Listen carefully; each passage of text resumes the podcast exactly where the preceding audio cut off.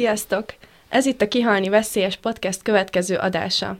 A csapatunkból ezúttal ketten fogunk kérdezni, én Szabó Betti vagyok, és itt van velem Macskási Éva. A mai adásban szeretnénk feltérképezni a Pilismaróti sóderbánya körüli konfliktusokat, ebben lesz segítségünkre Korcsák Mónika, a Dunakéke Egyesület vezetője. Szia Mónika, köszönjük, hogy eljöttél! Sziasztok, én köszönöm a meghívást! Mónika mellett itt van velünk Aujeszki Nóra, aki a Társaság a Szabadságjogokért civil szervezet jogi munkatársa. Nórával a környezeti konfliktusoknál felmerülő jogi cselekvési lehetőségekről fogunk beszélgetni. Szia, köszönjük szépen, hogy elfogadtad a meghívásunkat. Sziasztok, én is köszönöm a meghívást. Az első kérdésünk az az lenne, hogy hogyan találkoztatok először a zöld gondolatokkal. Mónika, esetleg tudnál először erre te válaszolni? Hát ugye mi először akkor kezdtünk el foglalkozni a környezetünkkel komolyabban, amikor a településünkön Pilismaroton felmerült a sóderbánya kérdése. Ez elég ébresztően hatott mindenkire akkor, és utána is kellett néznünk azt, hogy ez mit fog jelenteni a mi környezetünkre nézve. Nóra, te hogyan találkoztál először a zöld gondolatokkal? Voltak már az egyetemen is óráim környezetjoggal kapcsolatosan, de az összehasonlíthatatlan ahhoz, amikor a munkában látjuk és halljuk azokat a civil, fellépő, aktív polgárokat, akik tényleg megvédik a környezetüket, és ehhez keresnek mindenféle jogi eszközt, és elképesztően jó és inspiráló együtt dolgozni ezekkel az emberekkel. Monika, tudnál mesélni arról, hogy hogyan találkoztál először a Pilis Maróti sóderbányával kapcsolatos konfliktusokkal? 2020. július 16-án tartottak egy lakossági fórumot az önkormányzat, egy településrendezési eszközök módosítása tárgyába, és akkor figyelt fel a falu, hogy ez most mit is elmegy, addig senki nem sejtett és nem tudott semmit, és ott a fórumon derült ki, és szembesültek az emberek azzal, hogy egy, egy 122 hektáros sóderbányát szeretnének nyitni a falu határába. Ugye ekkor lépett a lakosság nagy része, hogy hát egyszerűen ugye nem volt sehonnan tájékoztatás, és hogy nem kérdezték meg a lakosokat, hogy mi fognak ehhez hozzászólni. Egy elég nagy ellenállás keletkezett akkor a, a településen, összefogtak a lakosok, és összefogtak a Dunapartiak is, meg Pilismot két részből áll.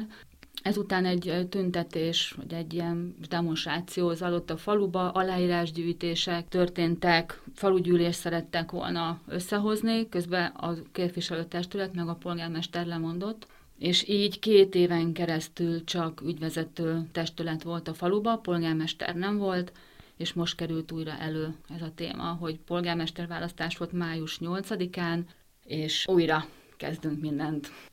Esetleg arról tudnál kicsit mesélni, hogy pontosabban milyen környezeti hatásokkal járna egy ilyen sódárbányának a létesítése? Ez egy nagyon nagy terület, 122 hektár plusz 2211 négyzetméter, zárt tó, tehát nem lesz összeköttetésbe a Dunával. Elsődlegesen ki fog hatni a környéken a vizekre, amúgy is a, a terület ugyanúgy, mint az ország többi része kiszáradás alatt van, úgymond. 5 méterre került már a talajvíz a, a régi 1 méteres szintől. Talajvizet ugye el fogja vinni. Maga a tó 30 méterre lesz az üdülőterülettől, ott nincsen vezetékes víz, kutakból nyerik a vizet, ugye így le fog csökkenni a kutakban még jobban a, a víz, és a körülötte lévő szántóföldeket is ki fogja szárítani. Ugye az, ami elég jelentős, ez a, még a por, magáról a területről 1 millió köbméter fedőterületet fognak letermelni, amiből 400 ezer köbméter csak a termőréteg, a többi minden más, tehát homok, meg minden, tehát ugye ez egy nagy porral fog járni, az uralkodó széljárás a falu felé viszi a port. Magától a falutól a bánya az 400 méterre lesz, a falu központja 800 méter, tehát nem lesz messzi a bánya, tehát teljesen be fogja teríteni a területet a por.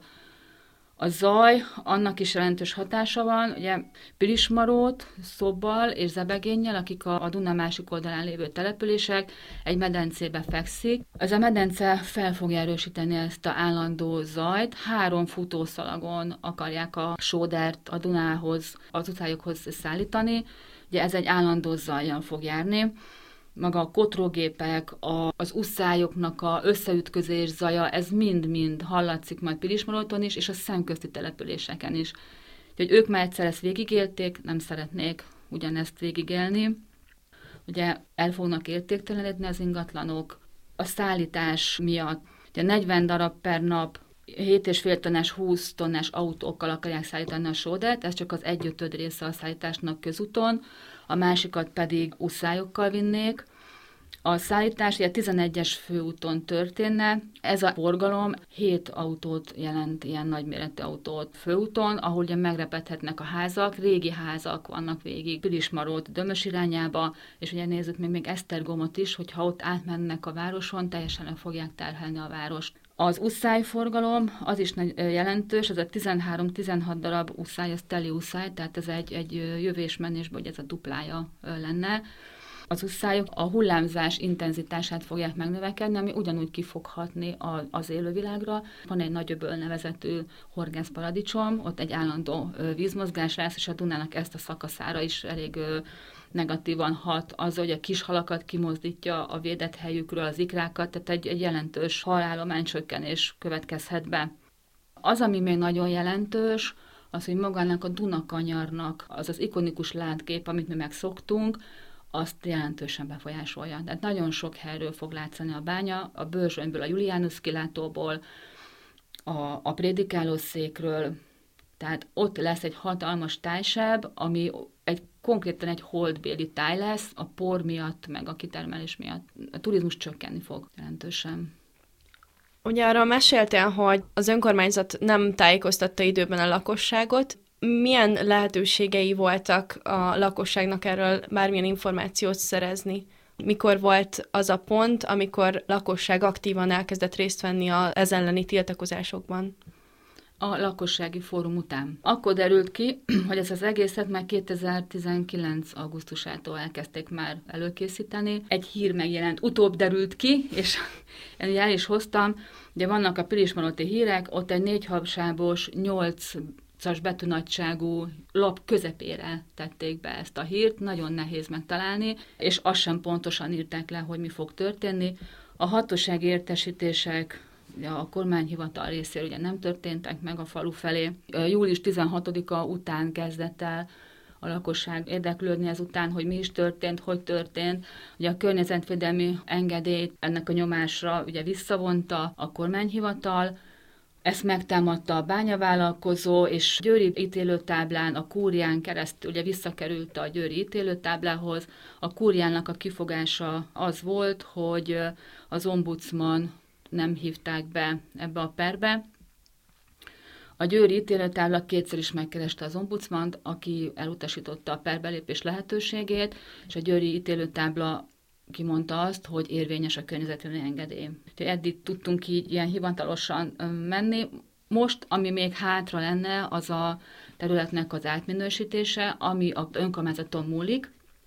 Május 8-án, amikor voltak a választások, akkor, akkor a polgármester jelölteknek ugye téma volt a bánya nyitás, hogy legyen, ne legyen. A mostani polgármester is többször hangoztatta, hogy ő nem akar bányát. Ennek ellenére most elkezdett tárgyalásokat a bánya vállalkozóval, úgyhogy a lakosságot nem értesítették, csak egy magánposztba, hogy majd értesítik, hogy mi volt a fejlemény. És innentől kezdett megint felpörögni az esemény.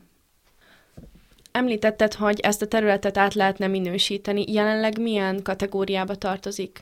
Jelenleg sportszabadidő. És akkor ebből kerülne át... Sportszabadidő bánya. Ilyen kategóriába tennék át. Tehát oh. bele kell, hogy tegyék a bánya kategóriát, hogy bányázhassanak rajta. Addig ez egy akadály a, a bányavállalkozóknak, sőt a hatóságoknak is, mert addig nem fogják megkérni a bányászati műszaki tervet, nem fogják addig beadni a bánya ö, hatóság felé, amíg ez nincs meg. Tehát ez egy egész jelentős akadály lenne a bányavállalkozónak, hogy folytathasson bányászatot. Tehát, ha maga az önkormányzat nem egyezik bele, akkor nem bányázhatnak. Én is kérdezhetek, hogy jelenleg mm. most a Dunai Paj Nemzeti Park része a terület? Ez a rész nem. Uh-huh. Ez a rész nem. Mert azt néztem, hogy mint hogyha a Pilismaróti tájvédelmi körzet, az beolvat volna a Dunai Poly Nemzeti Parkba. Mm, pont úgy jön, hogy feljön a falu fölé, Dömöstől, és utána visszamegy a falu határen kívül. Ezt a részt, ezt így pont kiadták. Ugye meg lehet nézni, hogy a bőrzsönynél is vannak ilyen zebegény fölött ilyen területek, amiket így kihagynak, ilyen foltokat. Említetted, hogy ennek az átminősítésnek lenne egy akadálya. Arról esetleg tudtok valamit, hogy milyen akadályok lépnek fel ilyenkor? Nóra, nem tudom, hogy ebben esetleg tudsz-e nekünk segíteni? Például sokat segítene, hogyha valamilyen védelem alatt állna a terület. A természetvédelmi területeknek az elsődleges rendeltetése a természet megőrzése, és ilyenkor erősen lehet arra hivatkozni, hogy nem lehet átminősíteni egy ilyen területet bányateleké, hiszen akkor pont a természet szenved károkat ha nincs ilyen védelem, akkor lehet kezdeményezni, és úgy, úgy tudom, hogy az Egyesület kezdeményezte is a védettséget. Igen, igen helyi védelem alá szerettük volna vetetni a területet, ezt már indítottuk tavaly májusban. Ugye az ügyvezető testület nem döntött, és most újra beadtuk ennek a képviselőtestületnek. De ugye az egész terület, tehát teljes Pilismarott területet tájképvédelmi területi vezet része. Bennem az a kérdés merült fel, hogyha a terület már most is tájképvédelmi övezet, akkor milyen indokkal tudják ezt megváltoztatni, vagy erre milyen magyarázat, hogy ahogy említetted, ez jelentősen megváltoztatja a látképet, és mégis megvalósíthatják ezt a beruházást? A törvény szerint bizonyos feltételekkel lehet bányászatot folytatni tájképvédelmi területen de erre vannak bizonyos előírások, hogy akkor meg kell felelni mondjuk a tájképbe illő, vagy nem annyira módosító épülettípus, vagy milyen előírásoknak kell megfelelni? A különböző fokozatok vannak, tehát például azért is lenne fontos, hogyha mondjuk a Nemzeti Park része lenne az övezet, mert ez sokkal nagyobb védelmet ad, és sokkal szigorúbb, mint az, hogy valami tájképvédelmi övezetbe tartozik. Ez is egyfajta védelem, csak pont ahogy Mónika is mondta, hivatkozhat arra a vállalkozó, hogy ő így fogja tiszteletben tartani, úgy fogja a zöld övezetet megmenteni, úgy nem fog beleavatkozni a vízgazdálkodásba. Ezek olyan ígéretek, amiket előzetesen nem feltétlenül lehet előre látni, és pont, hogy a természetvédelemnek az elővigyázatosság a fontos elve, és ilyenkor nem lehet csak úgy beleegyezni olyan tervekbe, amikkel szemben alapvető aggályok merülnek fel, mikre Mónikáig folyamatosan felhívják a figyelmet. Itt nagyon fontos, hogy önmagában persze lehet minősíteni is, de meg kell vizsgálni a területet. Tehát környezeti hatásvizsgálatot is kellett végezni, és ezt szerintem Mónika el is tudja mondani, hogy az ő esetükben ez hogy történt. Mi kikértük közérdekadant kikérésbe a környezeti hatástanulmányt. Ahogy egyre mélyebben tanulmányozunk és megyünk bele, vesszük észre azt, hogy nincs rendesen kidolgozva a hatástanulmány, és ezt folyamatosan ugye jelezzük is az önkormányzat felé, hogy kérjenek be plusz olyan tanulmányokat, meg kimutatásokat, amivel tudják igazolni azt, hogy ez a bánya ad akkora értéket a környéknek, mint amekkorát elvesz. Tehát legyen egy ilyen összehasonlító tanulmány, hogy vegyék figyelembe a tájképértéket, a házakra, vagy a, a vizekre gyakorolt hatást, a környezetre gyakorolt hatást, azzal szemben, amit ők tudnak nyújtani. És erre még ideig nem kaptunk választ. Ugye, az, amit észrevettünk, hogy magával a talajvízzel kapcsolatos rész is benne egy ilyen olyan gyorsan átfutok rajta, és nem mond semmit. Tehát nincsenek kidolgozva a részletek, nincsen, nincsen rá hatástanulmány, hogy mit fog okozni a bánya például a 30 méterre lévő kutakra. Tehát ezek hiányoznak mind a tanulmányból. Ha már itt a hatástanulmány témájánál vagyunk, ebben az esetben ki volt ennek a megrendelője? A bányavállalkozó. Ugye nagyon sok esetben felmerül ez, hogy a hatástanulmányt ugye a vállalkozó rendeli meg, és nyilván egy olyan szakértőhöz fordul, aki számára kedvező eredményt tud ebből kihozni, vagy esetleg kimaradnak olyan elemek, amik nagyon fontosak lennének, például ez esetben a, a talajvízvizsgálat. Ez ellen, hogy fontos információk kimaradjanak ebből a hatástanulmányból, vagy ne a valós képet mutassa, mit tudunk tenni. Nagyon fontos, hogy persze a vállalkozó csinál egy ilyen tanulmányt, azt a kormányhivatalnak vizsgálnia kell. A kormányhivatal felel a természetvédelemért is, és a környezetvédelemért is. Integrálták a korábban különálló hatóságot, ami erre létezett, tehát neki a dolga vizsgálni azt, hogy megfelelő ez a környezeti hatástanulmány. És nagyon fontos, amit mondasz is, hogy kimaradhatnak részek és ezt kik tudják legjobban elmondani? A civilek. És ilyenkor nagyon fontos, hogy a civilek belépjenek az eljárásba, és részt vegyenek ügyfélként. És ezért jó, hogyha van a hatásterületen működő környezetvédelmi egyesület, mert ez be tud lépni az összes ilyen eljárásba, és ott észrevételeket tud tenni, el tudja mondani, hogy ez meg ez kimaradt, ezt vizsgálni kell. És hogyha nem vizsgálja a kormányhivatal ezt a kérdést, a környezeti kérdést, akkor az semmiségi ok. Tehát kiadhat engedélyt, de hogyha nem vizsgálja ezt kellőképpen, akkor ezt meg lehet támadni. Mónika, ez nálatok hogyan zajlott? Mi egyesületünk később ö, alakult, pont ennek hatására, hogy sok mindenről nem tudott a lakosság, és akkor ültünk össze nem is kevesen, hogy akkor most mit tudunk mit tenni. Mi 2021 márciusában alakultunk, és onnantól kezdve igenis kövessük nyomon az eseményeket, és hivatalosan, hogyha tényleg még valami fog történni ezzel kapcsolatban, akkor az Egyesület be tudjon lépni ügyfélként. Csak ugye eddigre minden ilyen környezetvédelmi eljárás lezárult. Tehát ezért kisebbek most a lehetőségeink, hogy mi csak a önkormányzatnak tudjuk felhívni a figyelmét, mert ők azok, akik most ott állnak, és azt tudják mondani, hogy nem csinálják meg a bányát.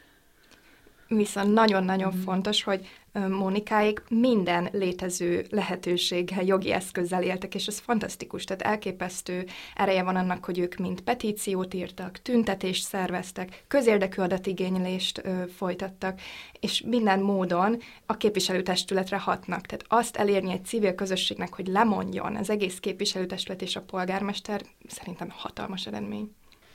Említette Mónika, mm. hogy későn tudtak erről az emberek, és ennek van egy olyan jogi háttere, hogy ilyen tárgyalásos eljárást ö, kezdeményezett a polgármester, tehát ahogy látjuk, hogy egyre több ilyen kiemelt kormányzati beruházás van Magyarországon, ami veszélyezteti a természeti értékeket, ez kicsiben is megtörténhet. A polgármester és hát a képviselőtestület tud kiemelt fejlesztési területté minősíteni egy területet, és pont ez történt az ő esetükben, és ahogy ez a nagy beruházásoknál, az országos beruházásoknál történik, úgy helyileg is csökkenti az időtartamokat, leveszi az előzetes tájékoztatást, nem vesz le mindent, tehát ugyanúgy kell véleményeztetni a civilekkel, ugyanúgy kell véleményeztetni, és utána egyeztetni is, és ha jól tudom, ez még hiányzik, tehát már történt egy véleményeztetés, de nem elég begyűjteni a véleményeket, utána egyeztetési tárgyalás kell, hogyha nem egyezik a vélemény, akkor, akkor miért nem? Tehát mielőtt elfogadják a települési terv módosítását, előtt kell egyeztetni.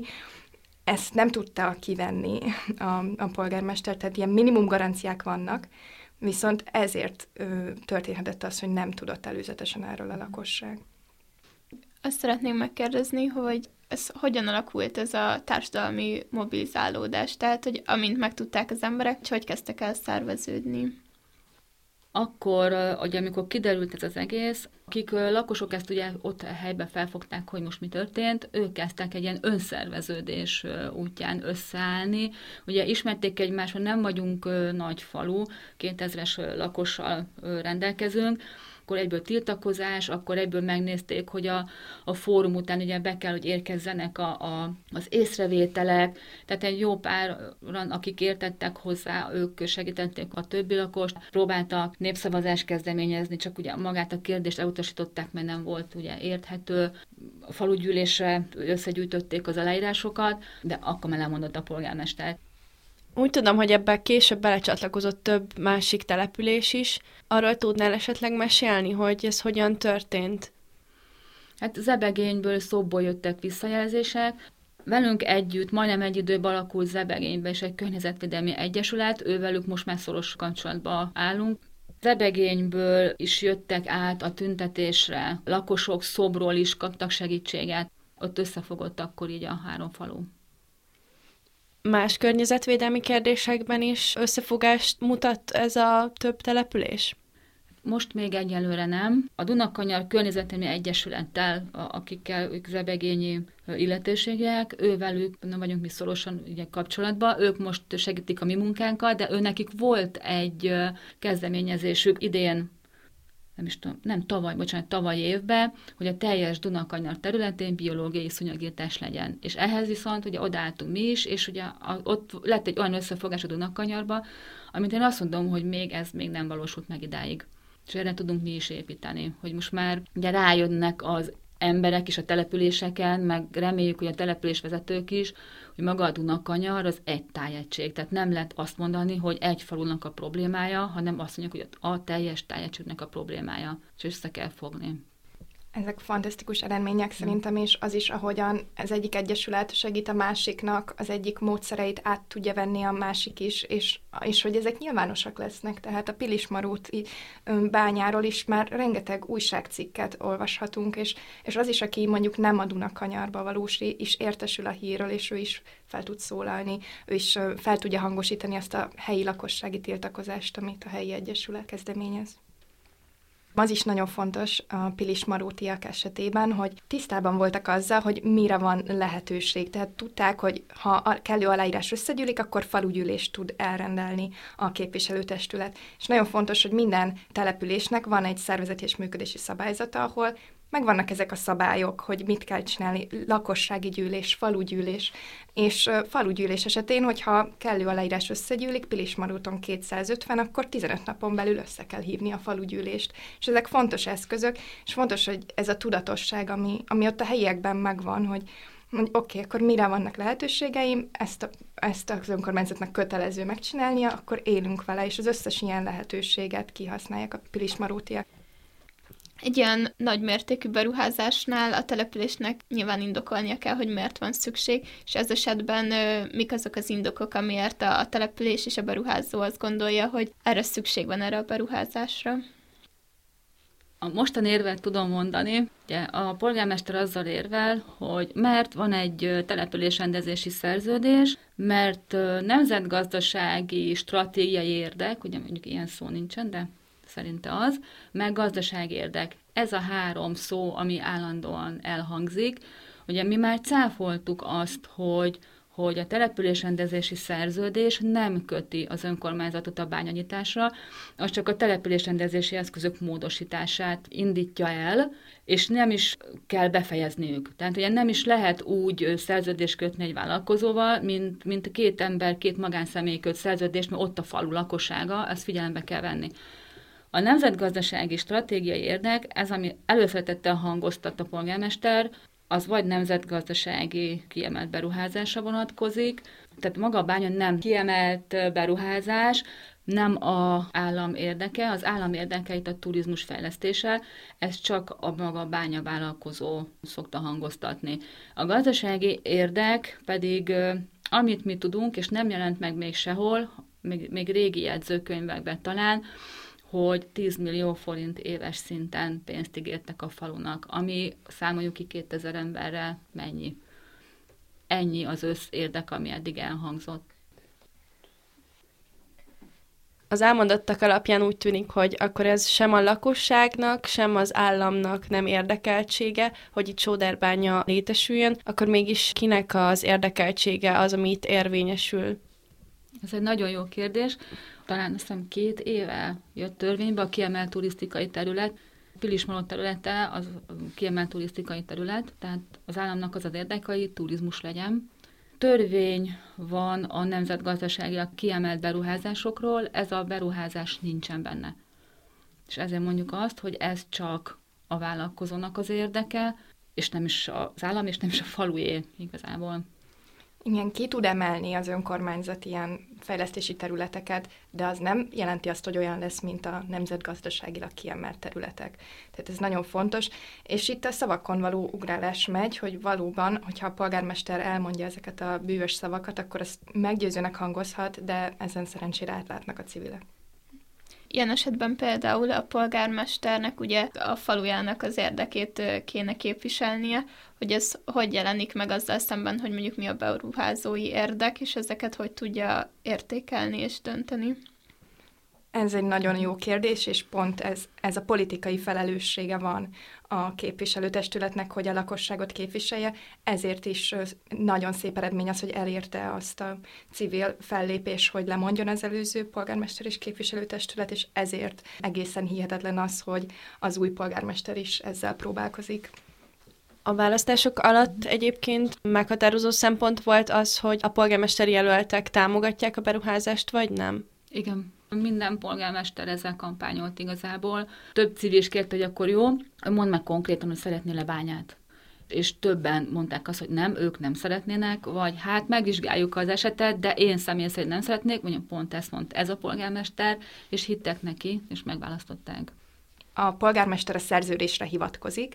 A szerződés az, ahogy már Monika is említette, itt nem arról van szó, hogy két magánjogi személy egymással szerződik, hanem egy önkormányzat szerződik az egyik oldalon, aki képvisel egy civil lakosságot, és olyan is van ebben a szerződésben például, hogy titoktartási kötelezettsége van, ami teljesen abszurd egy ilyen esetben, amikor közérdekű adatokról ö, szerződik, nyilvánvalóan nem értelmezhető a titoktartás, és az sem, hogy egy szerződést ne lehetne megszüntetni, ne lehetne abból visszalépni, ne hiúsulhatna az meg, tehát ez, mint minden szerződés, két fél közös akarata, hogyha ez megváltozik.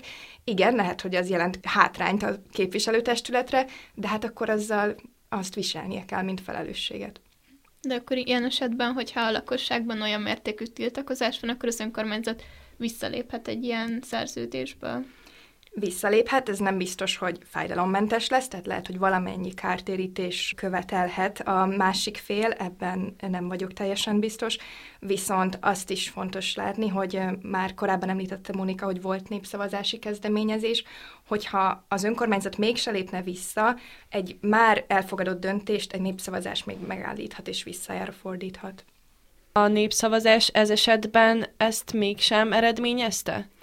A népszavazási kérdést azt nagyon jól kell megfogalmazni, ami azt jelenti, hogy nagyon nehéz ezt jól megfogalmazni, egyfelől érthetőnek kell lennie, és egyértelműnek is, tehát nagyon, egyébként szerintem nem volt rossz ez a kezdeményezés, amit benyújtottak a civilek, csak hát való igaz, hogy kicsit nehéz volt értelmezni, a konkrét minősítésre ment, tehát hogy milyen területről milyen területre, ami egy kulcskérdés, de igen, tehát nagyon jól kell egy kérdést megfogalmazni, ahhoz, hogy hitelesítse az önkormányzat, és utána, ha kellő aláírás összegyűlik, akkor nincs beleszólása az önkormányzatnak, el kell rendelnie azt a népszavazási kezdeményezést. Szóval nem kell csüggedni, hogyha egy kérdést visszadobnak, nagyon sok kérdést visszadobnak országos szinten is, helyi szinten is, lehet benyújtani több kérdést.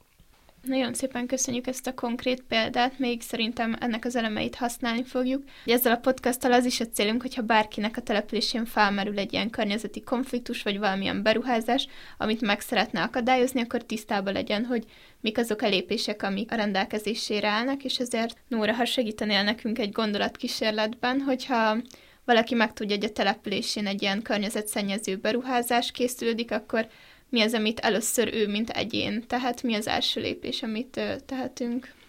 Nagyon jó ez a példa, mert mindaz, amit a pilismarótiak tettek. Tehát az elsődleges kérdés az a tájékozódás.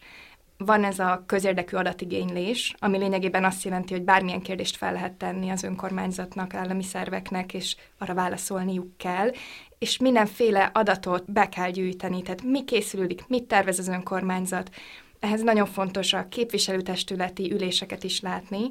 Van olyan önkormányzat, ami ezt jól csinálja, és mindig feltölti a jegyzőkönyveket, és tájékozódhatnak a lakosok. Van olyan, ahol ezt még fejleszteni kell, és nagyon fontos, hogy a lakosok akkor ezt nézzék. Hogyha nem töltik fel a képviselőtestületi üléseket, akkor panaszolják ezt az önkormányzatnak. Hogyha nem válaszolnak meg közérdekű adatigénylést, akkor az adatvédelmi hatósághoz lehet fordulni. De tényleg az első lépés az a tájékozódás, és amikor már látszik, hogy itt tényleg készül valami, akkor pedig a tiltakozás, ahogy Mónika is említette, aláírásgyűjtés, petíció, lehessen hatni a képviselőtestületre. Ha az SMS, a szervezeti szabályozás lehetőséget ad arra, hogy falugyűlést, lakossági gyűlést lehessen összehívni, akkor ezeket kihasználni. Ezek nem kötelező fórumok, minden önkormányzat maga dönthet arról, hogy csinál-e ilyet, ad-e lehetőséget erre a civileknek, ami kötelező, az évente egyszer egy közmeghallgatás minden önkormányzat esetében. Ez egy erős dolog, mert az ott elhangzott javaslatokat, kérdéseket meg kell válaszolni 15 napon belül. Tehát ilyen minden településen van, hogyha valahol egy évig nem hívnak össze közmeghallgatást, akkor ezt is lehet panaszolni, illetve kérni, hogy legyen közmeghallgatás. A pilismarótiak nagyon tájékozottak voltak, tudták, hogy itt falugyűlést is lehet, lakossági fórumot is lehet, és minden eszközt kihasználtak. És így erősödött az a nyomás az önkormányzaton, ami végül a lemondásukhoz vezetett. A tiltakozás, a tüntetések, demonstrációk, ezek mind olyan eszközök, amiket lehet csinálni akkor, amikor még, még nem biztos, hogy ez megvalósul. Még lehet nyomást gyakorolni egy politikai testület az önkormányzat, ha a lakosság ellene van valaminek, akkor kötelessége abból visszalépni. Csak hogyha ez nem teljesül, akkor jönnek az erősebb jogi eszközök. Elindul egy eljárás, egy környezetvédelmi engedélyezés, lépjen be abba egy civil szervezet. Lehet ö, helyi szervezeteket is keresni, de ha nincs helyi szervezet, akkor országos szervezetek is beléphetnek. Érdemes megkeresni akár a WWF-et, akár a Greenpeace-t, és bármilyen olyan területi egyesületet, például a Dunakanyari Egyesületet is említette Mónika, vannak ilyen területi szervezetek is. És az meg kifejezetten szuper, hogyha egy ilyen ügy hatására alakul egy civil szervezet, mint a Dunakéka Egyesület akkor már benne van ügyfélként az engedélyezési eljárásban a szervezet, és ott tudja kifejteni az észrevételeit. És még hogyha meg is adnak egy engedélyt egy ilyen beruházásra, akkor ezt meg lehet támadni bíróság előtt. És igen, az is lehet, hogy a bíróság azt végül is engedélyezi. Itt nagyon fontos, amit mondott Mónika, hogy az ombudsman beléphetett volna az eljárásba. És az ombudsmannak van egy zöld helyettese, akinek kifejezetten a környezetvédelem az érvényesítése, de hát nagyon gyenge az a pozíció, ami a zöld helyettesé, mert hogyha nem egyezik bele a nagy ombudsman, a hivatalosan a biztos, akkor nem léphet be magától a zöld helyettes egy ilyen eljárásba. Sajnos ez történik, hogy hiába van erre lehetőség, amíg nem dönthet ebben önállóan a zöld biztos helyettes, addig nem is fog bekerülni az ilyen eljárásokba. És alkotmánybírósághoz lehet fordulni. Az alkotmánybíróság már kimondta, hogy gazdasági érdek nem kerekedhet felül természetvédelmi kérdésekben. Ezt akkor lehet érvényesíteni, hogyha lezárult egy bírósági eljárás, akkor azzal lehet fordulni az alkotmánybírósághoz, vagy ha kifejezetten egy, egy szabályt alkot az önkormányzat, vagy a jogalkotó, a parlament, amit máshogy nem lehet megtámadni. Tehát ez még talán a, kimondottan az ügyben is felmerülhet, hogy valamikor alkotmánybírósághoz fordulni benne, és hát vannak a különböző, tehát ahhoz, hogy egy bánya megnyisson, még hát megnyissa kapuit, ahhoz azért még több dolognak teljesülnie kell. Tehát hiába van környezetvédelmi engedélye, ott van még a bányafelügyelet például. Tehát ahhoz, hogy műszaki engedélyt kapjon egy bánya, még ott is a természetvédelmi kérdésekre lehet hivatkozni, tehát nagyon sokrétű egy ilyen civil tiltakozás, és a jogi eszközök is mindenhol jelen vannak. Minél előbb lép valaki, annál több esélye van rá. El is érték a Pilis Marútiek, hogy 2020-ra már úgy tűnt, hogy nem is lesz bánya. Minden elismerésem, hogy most, hogy még másodszor is megpróbálkozik vele az önkormányzat, újra erőt gyűjt a civil lakosság, hogy ellenálljon ennek, és bízom benne, hogy ennek meg lesz az eredménye. Nekem ami nagyon megragadt, hogy akkor a legfontosabb az, hogy együttműködjenek a civilek, és megkeressenek vagy már egy létező civil szervezetet, vagy összefogjanak. Így például egy újonnan megalakult helyi civil szervezetnek mik azok az előnyök, vagy mik azok a plusz lehetőségek, amit mondjuk egy egyén nem tehet meg. Például a különböző engedélyezésekhez becsatlakozni ügyfélként és ez azért jó, mert így közvetlenül látja, hogy mi történik, hogyan érvel a bányavállalkozó, arra mit mond a kormányhivatal, és feltehetnek plusz kérdéseket. Előfordult más alkalommal, hogy a civilek hoztak be olyan kérdéseket egy eljárásba, ami fel sem merült a kormányhivatal oldaláról, és a kormányhivatal visszaküldte a vállalkozónak ezeket a kérdéseket, hogy tessék ezeket megválaszolni, mert valóban olyan kérdéseket tettek fel a civilek, amik fontosak, és a természetvédelemnek az érvényesítését szolgálják. Úgyhogy nagyon fontos, hogy ha bármilyen engedélyezés, környezetvédelmi engedély kell egy ilyen bányanyításához például, lépjenek ebbe be, és a környezetvédelmi törvény lehetőséget ad arra, hogy pert is indítson egy civil szervezet. Tehát ilyet nem tehet meg egy egyén, és ez két esetben lehet, környezetveszélyeztetési vagy környezetkárosítási pernél, tehát már ha csak a veszélye felmerül a környezetkárosításnak, akkor már megindíthatja a pert. Az Egyesület ez természetesen költséges eljárás is lehet, tehát ez tényleg nehézség, ebben is lehet civil szervezetek segítségét kérni. Ugyanakkor tényleg nagyon fontos az, hogy nehéz a bizonyítás kérdése, de környezetvédelmet nem lehet máshogy gyakorolni, mint, mint megelőzni a bajt, hiszen mikor már megvan, akkor már jogi lépésekkel nagyon nehéz vele mit kezdeni, és azért nagyon fontos, hogy a kormányhivatalok, a hatóságok jobban figyelembe vegyék az elővigyázatosságot. És hogyha valaki tényleg egyénként elkezd tájékozódni, és mondjuk semmilyen jogi előképzettsége nincsen, mi az a felület vagy szervezet, akitől először tanácsot kérhet? Azt mondanám, hogy ha ismer helyi szervezetet, akkor elsősorban ahhoz forduljon. és fordulhat az országos szervezetekhez is. A TASZ-hoz is fordulhat. Mi elsősorban az aktív állampolgárságot segítjük, tehát azokat az eszközöket, hogy hogyan lehet tiltakozni, hogyan lehet információt szerezni, illetve igyekszünk már jobban a környezetjogi kérdésekbe is elmélyülni, és abban is segíteni, úgyhogy hozzánk is lehet fordulni. Mi ingyenes jogi tanácsadást adunk illetve mi nem a mi kompetenciánk, akkor pedig tovább irányítjuk olyan zöld szervezetekhez az embereket, akik től segítséget kaphatnak. Nagyon fontos még a sajtó szerepe is, mert oknyomozó újságírókhoz is lehet fordulni, akik kideríthetik azt, amit nem feltétlenül derülnek ki egy önkormányzati válaszból, és itt is nagyon fontos szerintem a sajtó szerepe a Pilis Maróti ügyben. Az egy nagyon fontos kérdés, hogy az információk kiderítéséről volt szó, hogy mik azok az információk, amiket kötelező megosztani az önkormányzatnak, és mi az, ami, hogyha nem tudunk, akkor kérhetünk, és milyen utakon kérhetjük ezeket az információkat. Nagyon fontos, hogy egy ilyen bányanyítás az közérdekű információ. Minden, ami hat a természetre és a környezetre, az környezeti információnak is minősül. Ez azt jelenti, hogy lényegében bármit lehet ezzel kapcsolatban kérdezni, és muszáj azt megválaszolnia az önkormányzatnak. Lehet hivatkozni az információszabadságról szóló törvényre, a környezetvédelmi törvényre, mind a kettő ezt egyértelműen kimondja, és egyébként nemzetközi egyezmények is. Az Árhuszi Egyezmény kimondja, hogy nagyon fontos az információ, a részvétel és az igazságszolgáltatás. És ezek ilyen sorrendben, tehát legfontosabb minél hamarabb információt kapni, aztán részvétel, az főleg az egyesületeket illeti meg nálunk, és utána pedig az igazságszolgáltatás, ami már a bíróságokon, alkotmánybíróságon múlik, ezek így egyre nehezedő lépcsőfokok is. Szóval válaszolva a kérdésedre mindent el kell mondani ezzel kapcsolatban az önkormányzatnak. Az interjú során láttuk, hogy Pilis Maróton nagyon képben voltatok a jogi lehetőségekkel. Itt mi volt az első lépés, vagy kit kerestetek meg tanácsokért, amikor elindult az ügy? Akkor még nem volt egyesület, ott a lakosság összefogás során voltak, akik megnézték, hogy hogyan tudnak úgy bevonni szervezetet, hogy tényleg ügyfélként tudjanak belépni. És akkor keresték meg a levegő munkacsoportot, és a levegő munkacsoporton keresztül az EMLA környezetvédelmi jogi szervezet lépett be az ügybe. Utána már könnyebb volt, mivel mi már utána megalakultunk, akkor már mi voltunk az EMLA-val szoros kapcsolatban, és a perek során az EMLA képviselte ugye a falunak az érdekeit a kormányhivatal mellett.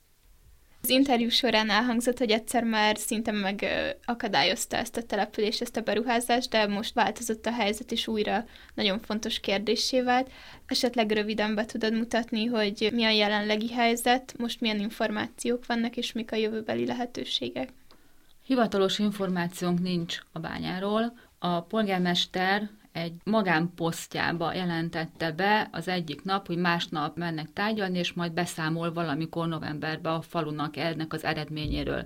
Ugye innen tudtuk meg azt, hogy ők tárgyalásokat folytatnak a bányavállalkozóval, mi közérdekű adatokat kértünk ki ezzel kapcsolatban, nincsen semmilyen írásos dokumentum róla, hogy ők egyezkedtek valamit a bányavállalkozóval. A képviselőtestületnek nincsen határozata arról, hogy megbízzák a polgármestert az egyezkedésre, tehát ugye ez is jogilag itt egy hiányosság van. Mi most várunk arra, hogy valami hivatalos bejelentés történjen és egyeztetési eljárást kötelező lefolytatni. Tehát az oké, okay, hogy két éve már hallottak véleményeket a falu lakosságától, Na de nem lehet azt csinálni, hogy egyeztetés nélkül gyorsan módosítja magánúton a polgármester a településrendezési tervet. Fontos látni, hogy még azelőtt vagyunk, hogy átminősítsék a telkeket. És ez egy nagyon fontos dolog, hogy még itt vagyunk, mert még sok a lehetőség. Szerintem is az a legjobb, amit Mónikáik csinálnak, hogy közérdekű adatok. Jó, akkor lássuk, hogy most éppen mi történik. Már nem hivatkozhat arra a polgármester, hogy ő magánúton tárgyal, mert egyrészt ez nem magánérdek, hanem közérdek erről tudni. Másrészt hiába volt ez a tárgyalásos eljárás korábbi törvényben, 2021-ben már ez nincs a törvényben, tehát mindent a nyilvánosság előtt kell csinálnia. És való igaz, ki kell adni az adatokat, és újra a civilekhez kell fordulnia, mert egyeztetni kell velük, mielőtt megtörténik az átminősítés. Talán még felmerülhet, bár ebben nem vagyok teljesen biztos, hogy telekalakítási tilalmat elrendelni, meg változtatási tilalmat, hogy ne lehessen átminősíteni, mert ezt meg lehet csinálni természetvédelmi okból. Ennek még kicsit utána kell járnom, de De ezért mondom, hogy itt még ilyen sokféle jogi lehetőség felmerülhet, és persze vannak nagyon erős lehetőségek is, amilyen a népszavazás, de annak olyan költségvonzatai is vannak, illetve tényleg egy évig köti az csak az önkormányzatot, ami felmerül, mint ellenérv, viszont az az egyetlen nagyon erős eszköze a népszavazásnak, hogy korábbi döntéseket vissza lehet csinálni. Nekem az lenne még a további kérdésem, hogy milyen platformokon tudnak titeket elérni a hallgatók, TASZ-hoz is hogyan érkeznek be az egyes kérések, a Dunakéke Egyesületet hol tudják megtalálni. Van egy honlapunk, Dunakanyar Kultúrtáj és Környezetvédelmi Egyesület, ott mi minden információt felteszünk a bányával, meg a munkánkkal kapcsolatban. Ott van elérhetőségünk is, közvetlenül tudnak ott ránk írni, és e-mail címünk is van a dunakeke kukac.dunakeke.hu, és Facebook oldalunk is van, és ott is messengeren tudnak üzenetet küldeni. A TASZ-t a tasz.hu oldalon tudjátok megtalálni, illetve a jogsegélykukac.tasz.hu e-mail címre bármilyen témában várjuk a jogsegélykéréseket. Ez azt jelenti, hogy most már zöld jogokkal is foglalkozunk, úgyhogy nagyon várjuk azokat a civileket, akik akár tiltakozási formákról, akár az ilyen jogi eszközökről szeretnének többet tudni. Azok az egyének, akik közvetlenül nem érintettek ebben az ügyben, ők milyen módokon tudnak segíteni? Mi elindítottunk egy petíciót az A-hang segítségével, és ott alá lehet ezt írni. Tehát ezt megfigyelembe kell venni majd az önkormányzatnak, ezt el szeretnénk majd nekik adni egy sajtó nyilvánosság keretében. Ez akkor egy országos szintű petíció lenne. Igen nagyon fontos, hogy petícióhoz bárki tud csatlakozni, és tüntetésen is bárki részt tud venni, bárki bárhol tud szervezni ilyet. A nagyon konkrét helyhez kötött lehetőségek, azok a konkrét eljárásokra vonatkoznak. Egyébként pedig, hogyha a helyieken kívül is csatlakoznak a tiltakozáshoz mások, az csak erősíti a törekvést. Számunkra nagyon tanulságos volt a beszélgetés, és reméljük, hogy hallgatóink számára is inspirációként szolgálhat. Ezúton is szeretnénk bátorítani mindenkit, hogyha lakókörnyezetében hall környezetkárosító beruházásokról, kérjen információt, tájékozódjon a jogi lehetőségekről, és érvényesítse a közösség érdekeit. Köszönjük, hogy meghallgattátok a Kihalni Veszélyes podcast mai adását,